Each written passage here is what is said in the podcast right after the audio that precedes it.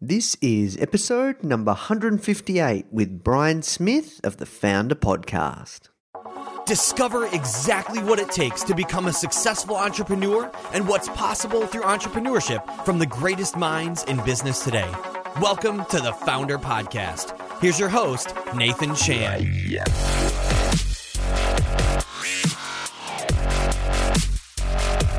Hello and welcome to another episode of the Founder Podcast. My name is Nathan Chan and I'm coming to you live from hometown, homegrown Melbourne, Australia, loud and proud. And I'm the CEO and publisher of Founder Magazine. For those of you that are joining us for the first time, we interview some of the greatest entrepreneurs of our generation. Really, really smart founders that are either number one or two in the industry and disrupting their industry.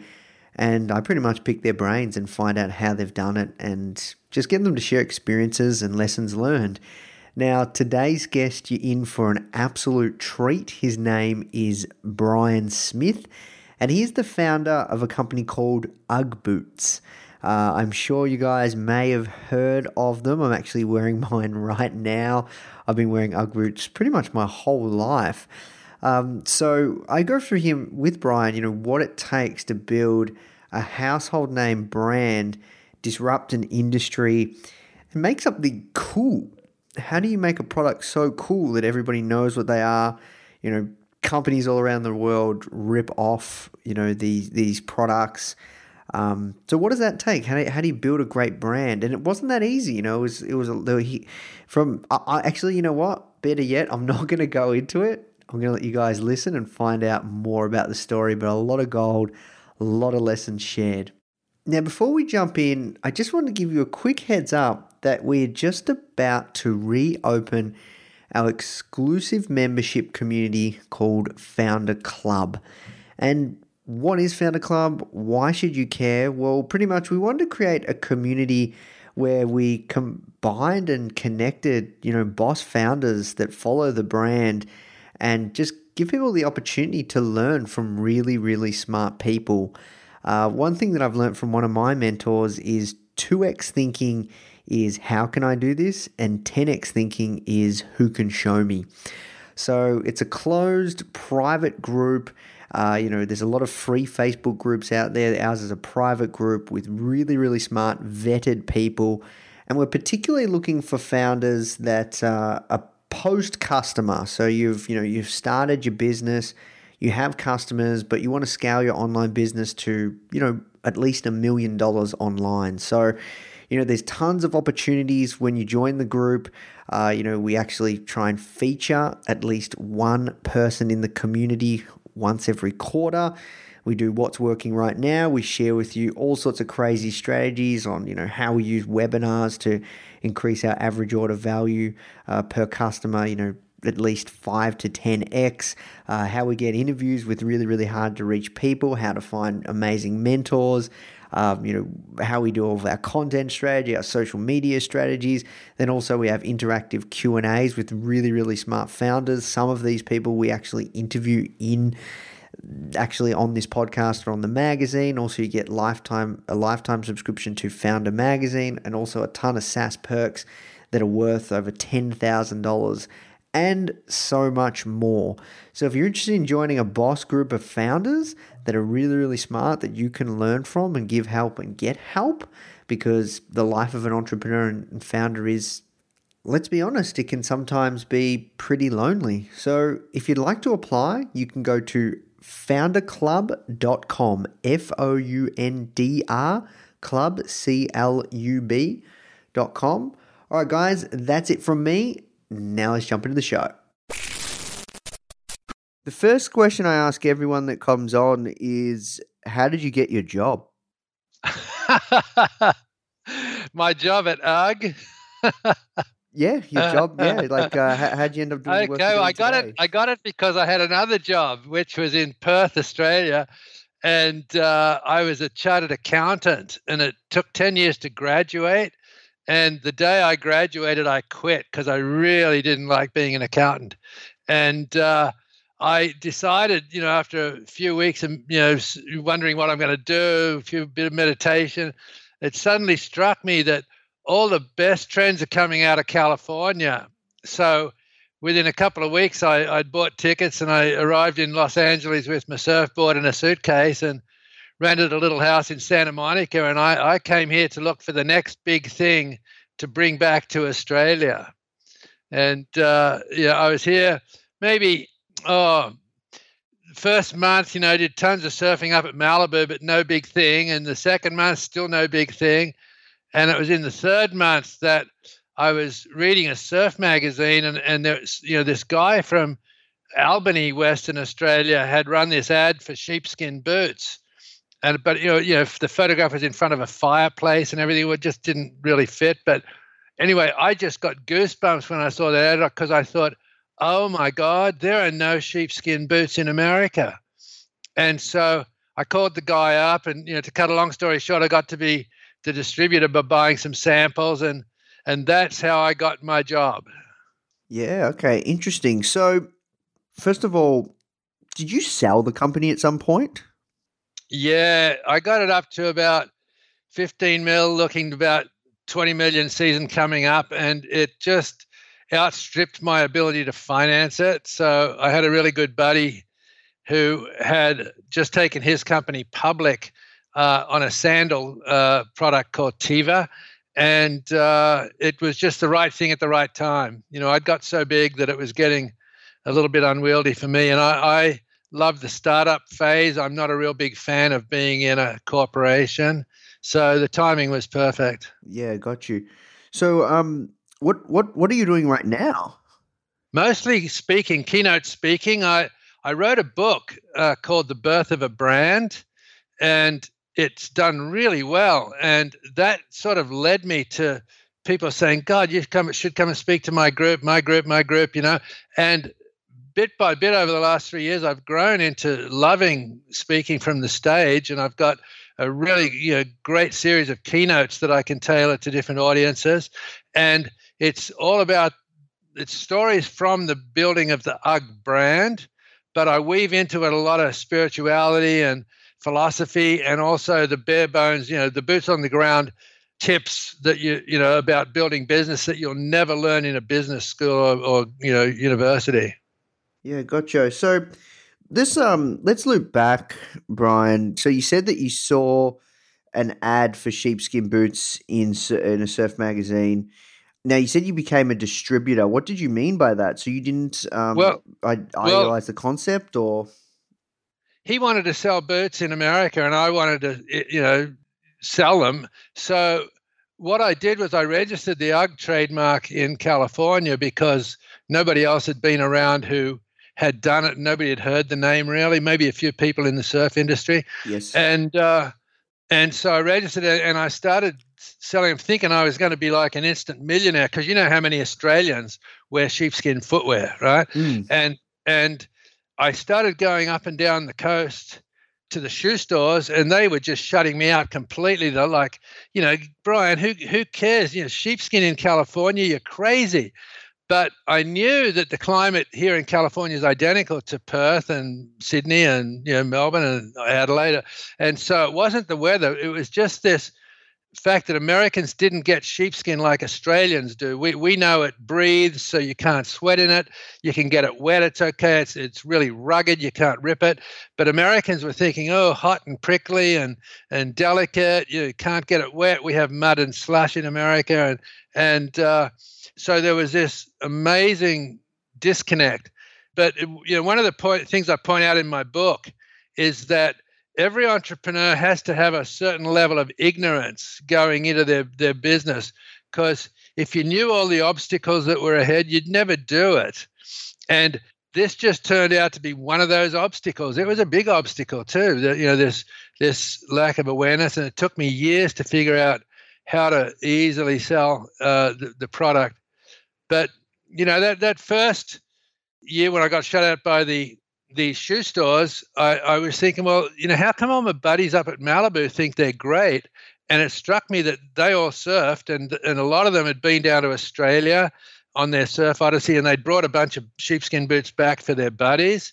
So in the surf community, it was pretty well known. So I did a tour of the surf shops with my samples, And I said, yeah, you know, I'm going to be importing these. And they're going, oh, man, you're going to be so successful. Those things are fantastic, you know. And every surf shop I went to was saying the same thing. Oh, those sheepskin boots, yeah, my buddy's brought some back. Or they'd say, yeah, I own a pair. And they're fantastic. You're going to do great, you know. So on the strength of that, without thinking that I should have asked for an order, because I didn't have any inventory, what was the point, you know? So I raised some money and bought 500 pairs into my little third bedroom, which was the international headquarters of UGG now. And I went back on the road to all these surf shops, and I had a full inventory and order pads and everything. And, you know, I walked into the first one. He goes, oh, Brian, well done. But, you know, we couldn't sell them out of our store. We just sell surfboards and trunks and bikinis and, you know, sandals. But don't worry, you should go to the shoe stores. You'll do great. And that was my first inkling of, you know, and then the next one, oh, well done, Brian, but we couldn't sell them in our store. We just sell surfboards and trunks. And this went on and on and on. Every single surf shop that I'd thought was going to buy from me had an excuse why not to.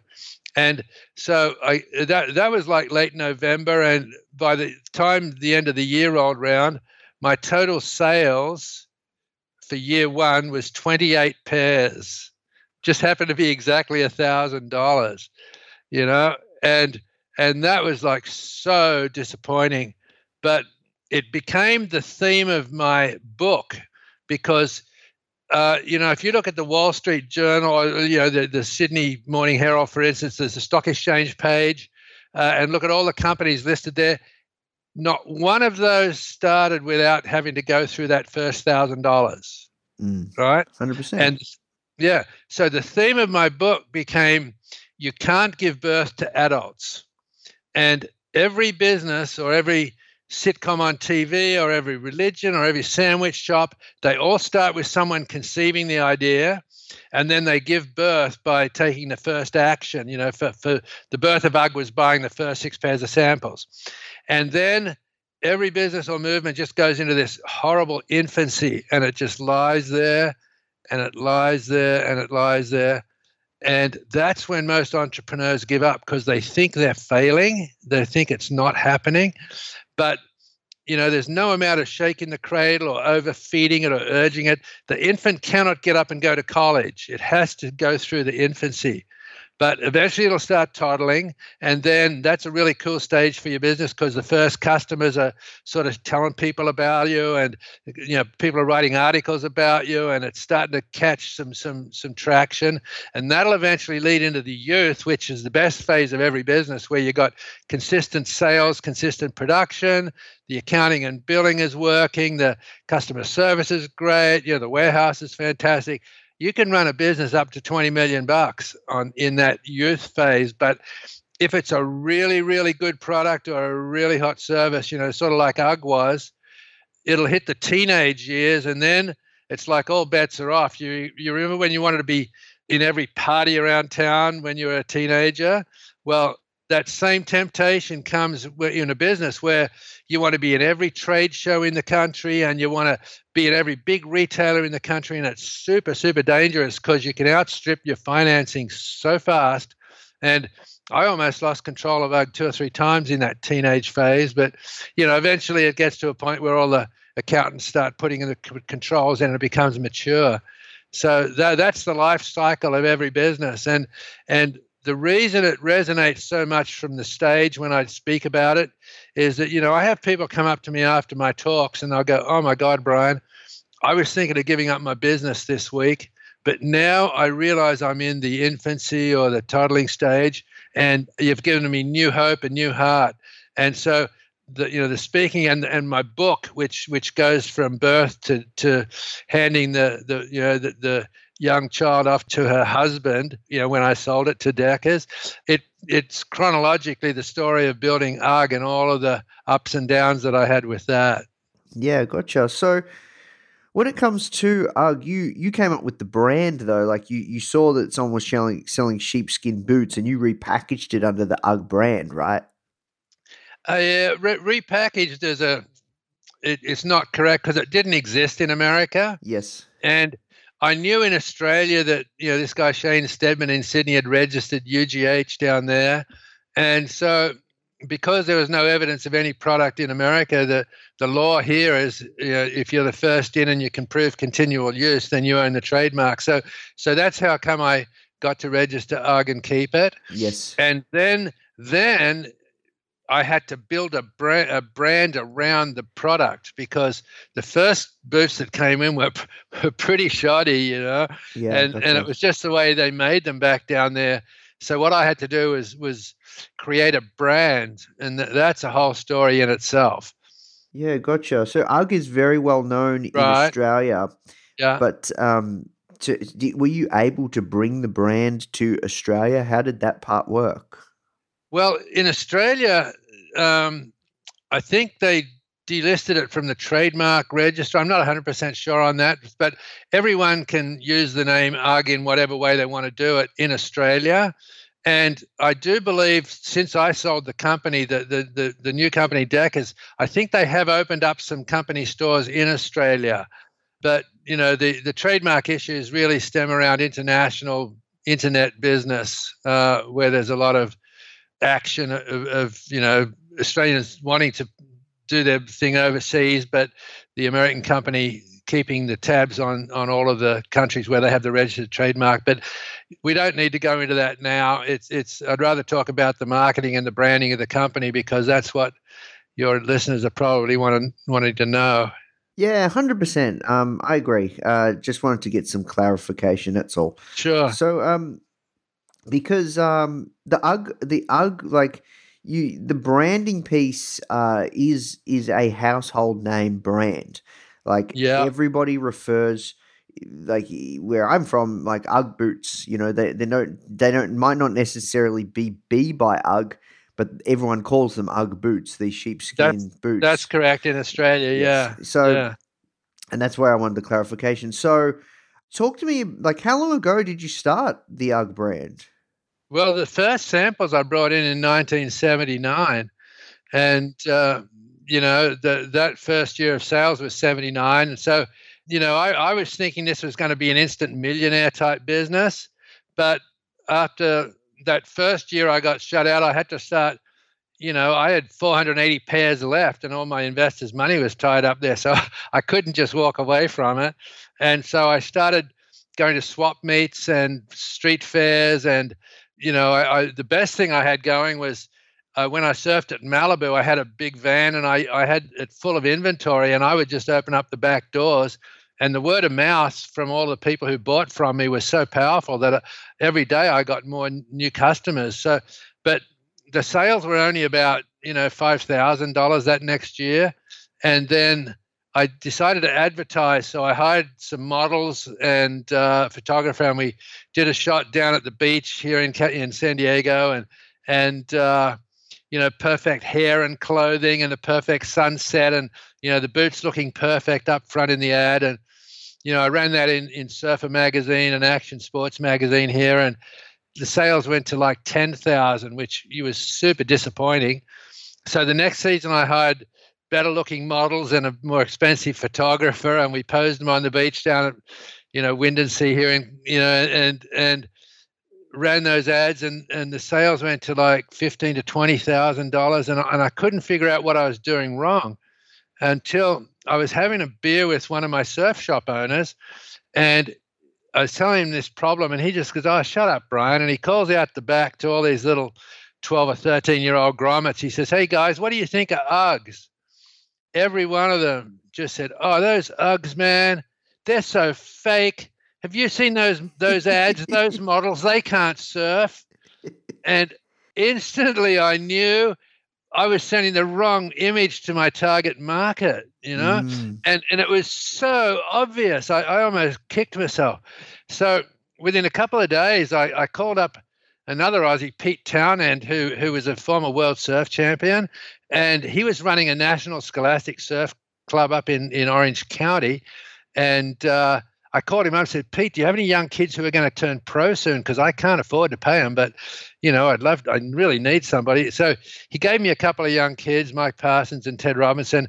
And instead of posing them on the beach, I just took my little Canon Sure Shot with me, and we went surfing at a place called Black's Beach here in San Diego, and another Trestles, which is up in San Clemente. And these are iconic surf walks. You know, it's about a mile to get to the beach, and unbelievably good surf at the end of each one, and then another mile back, you know. So everyone who's ever surfed knew these walks. And so I just ran ads showing these guys, you know, walking to and from the beach.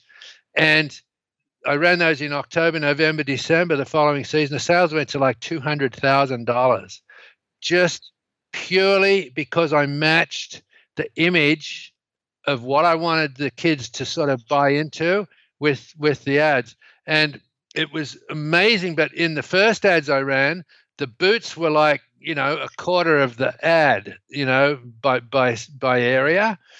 And when I ran these other ones, walking to the beach, the boots were like, you know, not even a quarter of an inch on a full page ad, you know. And so it didn't matter. I learned you don't advertise your product, you advertise the benefit. And the benefit for all these little kids reading Surfer magazine was, oh my God, if I buy a pair of Uggs, I could be walking on the beach with, you know, on you know, those tracks with Mike Parsons and Ted Robinson. And it struck a really emotional chord with all of the young surfers, and that's what just launched the business. And just quickly, that was the beginning of me understanding marketing and advertising. And I eventually became a student. I absolutely loved it. And I was able to translate that into the ski and snowboarding markets. And then, you know, back east where they don't surf, you know, I found that all the kids play ice hockey in the winter. So I was able to use that same concept with young pro hockey players. And that's what really built the brand into a national brand. Yeah, got you. So you started with surfers and then started to further niche out. Yeah. It was the only way to build it, really, but it wasn't easy. I mean, those first 3 years, I was working summer jobs. You know, the first year, I think I was scrubbing boats at Marina del Rey. And the next year, I was a laborer, construction laborer in Bel Air up in Beverly Hills. And the third year, I was working as a greenskeeper on a golf course all summer, just trying to survive till the winter hit, you know. So it wasn't easy, but the beauty of it is I never gave up. I always, even though there were times on the golf course where I think, oh, yeah, that's it. I'm just going to get rid of the inventory and I'm done, you know. And so it did cross my mind to give up quite a bit. But I recall that it was like October, and that's the beginning of the winter season here. And this huge storm hit the coast. And when I got home after the golf course one afternoon, the answering machine had about 30 messages from all the, you know, the surf shops just screaming for new products. So where I was one day about to give up, the next day I was full back in business again. And that happened over and over and over. So how many years, at what stage, how many years, like was it year 4 that you started to get real traction, or like closing into the 7 figures, or can you talk to us about that? It was the fourth or fifth season where I noticed the advertising wasn't working and ran the good ads. And that was what really kicked it off, that first 200,000 in sales for Christmas. The next year we did about 600,000-700,000, because everybody who had tried to buy the previous year, you know, all the stores were running out, and I ran out of product. So it was then that it started to become a business, and I had to get in a bigger investor to handle the new volume. And then I was able to work full time on it all, you know, all summer, and bring in temporary help in the winter time. So it was about the 6th year where it started to get real traction and became an actual business that was outside of my bedrooms, because I had 3 different apartment locations where UGG was in my spare bedroom. Yeah, wow. So talk to me about what it takes to create a household name brand. Do you have some rules and principles that you live by? The most important thing for me in creating the UGG brand was the customer service, because You know, your brand is not your trademark, and your brand is not your logo, and the brand is not your product. The brand is what your customers think of it, right? Very critical point. Your brand is what your customers think of it. And so I was always out there trying to work with all my retailers to make sure the product looked good on the shelves and to make sure they had the right product and the colors and styles and sizes. And I just wanted every retailer to be successful. And so what happened is that year after year, I would be out working with the retailers, and because they saw my dedication and because I had the inventory so well stocked in the stores that the product was working. And it was probably after about, I don't know, the sixth or seventh year, I was in one store, Encinitas Surfboards, and it struck me, you know, I've been selling these guys for 7 or 8 years, and this year they ordered about $80,000 worth of product from me, which means they sold it, you know, they doubled the price. They just made $80,000 profit. And I thought, well, the rent on this little shop is only about $30,000 a year. So that's like $50,000 to pay the salaries. And when I figured that you could pay half his staff on that, I thought, my God, everything else he sells in this store, you know, surfboards and leashes and all that, it's straight bottom line. And I started to realize that, oh my God, I'm not, you know, I'd always thought of sales as trying to get something from somebody, but now I realized sales was giving something. And I as soon as I realized that, my God, I'm giving this guy $80,000 profit. And I started to think of every other retailer I had, and I started calculating how much profit I was giving every one of them. I then changed my complete attitude to 100% customer service and forget the sale. You know, the sales are going to happen if you service the customers. And so you asked the question, what was the most important point in building the brand? Well, let's fast forward a few years when one of my financing partners died, and the supplier I had didn't think I was going to be able to pull it together for the season. And unbeknownst to me, he started up with a different distributor over in California, but he didn't sort of tell me black and white, I'm out. He sort of played along that he was still in my game as long as I could find some money, you know. And anyway, it got to be close to the shipping time, and I'd realized that, you know, this is bad. I don't think I'm going to get any product from here. And by this time, you know, sales are $4 or $5 million. So yes. I had to scramble. I found another guy in Melbourne who owned a big tannery, and he supplied to a lot of manufacturers, and he ended up producing product for me, but very, very late in the game. In fact, I happened to go up to a trade show that, you know, in September, which was our, you know, every year was the show that sort of kicked off the winter season. And I'd set up, even though I didn't have my supply intact yet. And I walked over and found this other booth, a company called Thunderwear, which was a windsurfing company. And they had taken on the sheepskin boot line from my former supplier. And I saw all of my product on his shelves with the label Thugs. And oh, and I just went, oh my God, I am out of business, you know?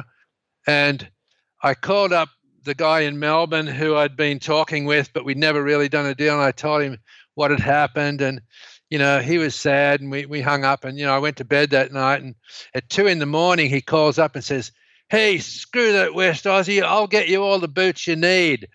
And, you know, I sent the patterns down, and he duplicated them and sent them out to a bunch of manufacturers. And pretty soon I was getting 5,000 pairs a week in, you know, at the end of September, October, November, December. And even though we threw away $1 million worth of orders, we were able to stay in business with the UGG product. And the reason I'm telling this story, it's a little long-winded, is that between Christmas and New Year, the customs broker screwed up, and he shipped 2,000 pairs of Thugs boots to me and 1,000 pairs of my boots up to the Thugs guy. So because I needed my boots so badly, I offered to drive up and swap them around, and I did. And I was on the way back to San Diego. It's, you know, about a 60-mile drive. I was halfway back, and I was thinking, you know, how come we couldn't keep product in our warehouse for 24 hours and it was gone. And yet these thugs guys whose warehouse was bigger than ours was floor to ceiling full of thugs boots, right? Unsold. And that's when it struck me, the loyalty of all my customers, you know, because of the customer service that I'd been giving, the loyalty was so powerful that they would rather forgo, you know, a couple of $1 million worth of profit, you know, combined, rather than deal with this guy who they knew tried to knock me off, you know. And that was an incredible testimony to the amount of hours and time I'd put in becoming friends with all of my customers. And, you know, in today's world where things tend to happen with online web pages and clicks and purchases, if you're in the internet business selling over the internet, you must find a way to reach out and become more personal with your customers, whether it's putting a handwritten note in the packaging when you send it, you know, something personal, or whether you have a team of people that are calling up random, you know, buyers and, you know, thanking them and asking them how the product's working for them. And, you know, those people who can maintain some sort of personal interaction with your customers in this crazy internet world, they're the ones that are going to survive. Because if it's just a click and no loyalty, they'll never come back. It's just going to be another, you know, who's faster, who's cheaper. Yeah, gotcha. That's interesting. So whatever happened to that other brand? I really don't know. On all these years I've been asked that question, I never saw them come in and flood the marketplace. Like, the retailers wouldn't touch them because, again, I'd built up this incredibly strong, powerful image around the UGG brand. And it was so cool to have a pair of UGG boots at school that you know, when moms who didn't know would buy these other boots, you know, the kids had refused to wear them to school because they were made fun of for wearing fake Uggs. Yeah, you know? Wow. And so they must have closed them out somewhere. I don't know, probably South America or something. I have no idea, but I never saw them come into the marketplace. Interesting. So sounds like for a good long time, it's Uggs was always a B2B play. At any point, did you go to B2C, direct to consumer? In a small way, but not really, because I sold it in the late 95 and the desktop computers were just coming on to the desks at that time and the internet hadn't even started. So although I did do a few little warehouse sales and stuff like that to consumers, the answer is no, we were always marketed wholesale. Yeah, got you. And when did you end up selling the company? Can you tell me how that came about? Because you said that you got to about 20 million and yeah, it was late 90 sort of maturity.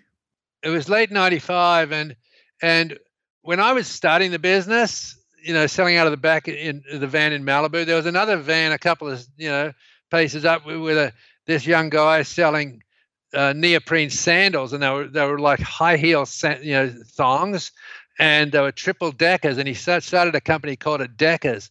And over the years, he built that by bringing, you know, different brands on. He was basically a sales rep for different brands, and he finally got the license for Teva sandals, which I'm sure were in Australia at some point. The Teva brand, Teva, and he took his company public on that brand. And I knew he was sitting around with about 25, 30 million bucks in the bank, and I had just received a report from the pre-season sales of UGG, and I knew we were going to be looking at a $20 million season, and I had no idea how to finance the production, right? And even Doug with previous, even with previous profit and capital from previous years. Yeah, well, the trouble was that the bigger the company got, the worse became the cash flow because of the demands.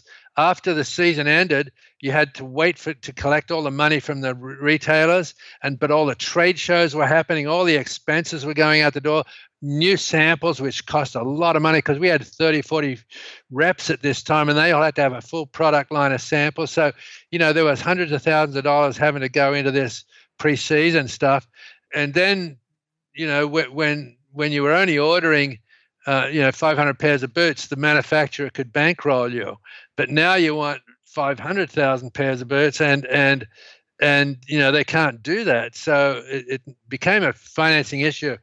But anyway, I was traveling to a big trade show called the Super Show in Atlanta one year in '95, and I knew I had this problem because I'd just seen the reports.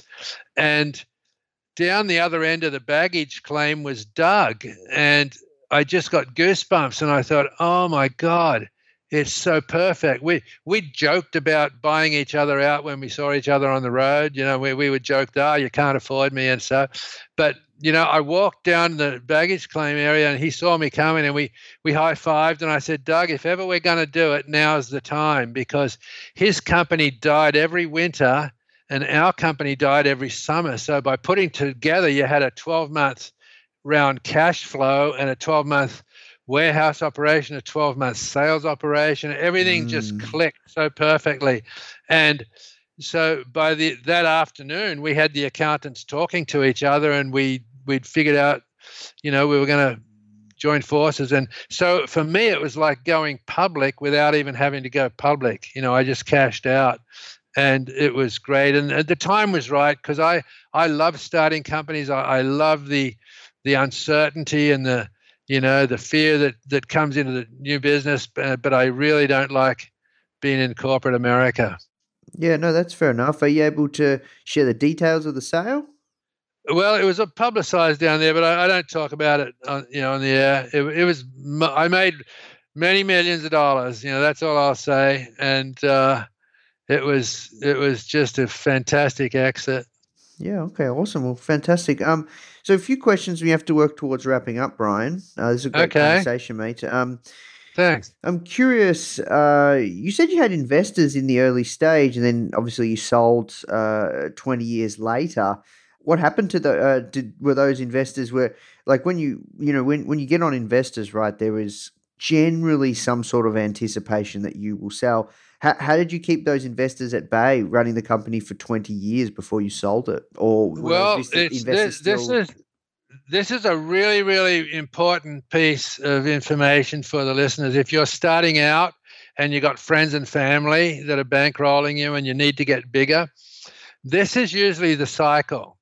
Okay. So I had some friends and family put in 20 grand, that first 20,000. Yes. And that lasted for about a year and a half, 2 years. And then it was about 4 years. And then we had that $200,000 a year of sales, and we instantly had to scramble for more product. Well, these investors, the original ones, they didn't have any more money. So I had to get a second investor in. So we all had to dilute down to 50%.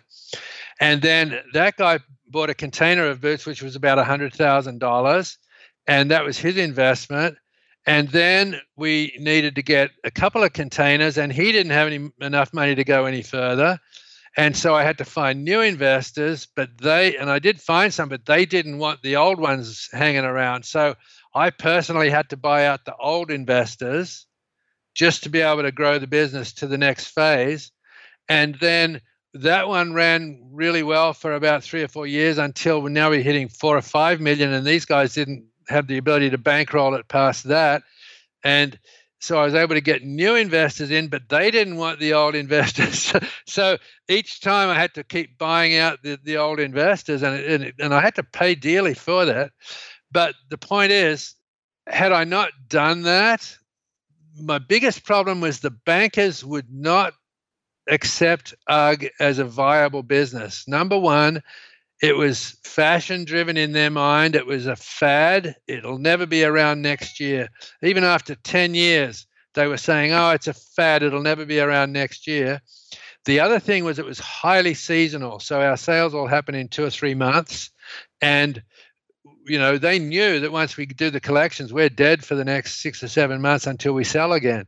And they knew that the more successful I was, the bigger requirement for cash was going to be for inventory. So even though I was a chartered accountant, I didn't really understand finance that well. And looking back, if I had to change one thing, I would have brought on a financier, someone who knew how to model cash flow forecasting, because it was a you know, it was an alien thing for me at the time.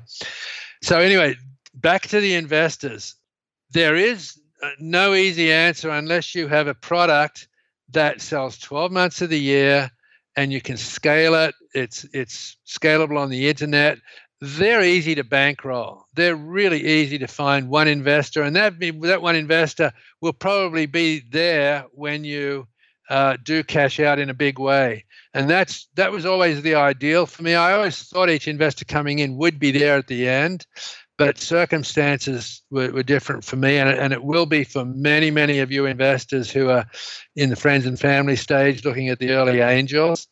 But again, if you have a really good, solid product, service, whatever, that's 12 months around a year, so you've got your own cash flow, you're not beholden on anybody else for inventory, then you can scale at your own pace, and that way you'll keep your investors.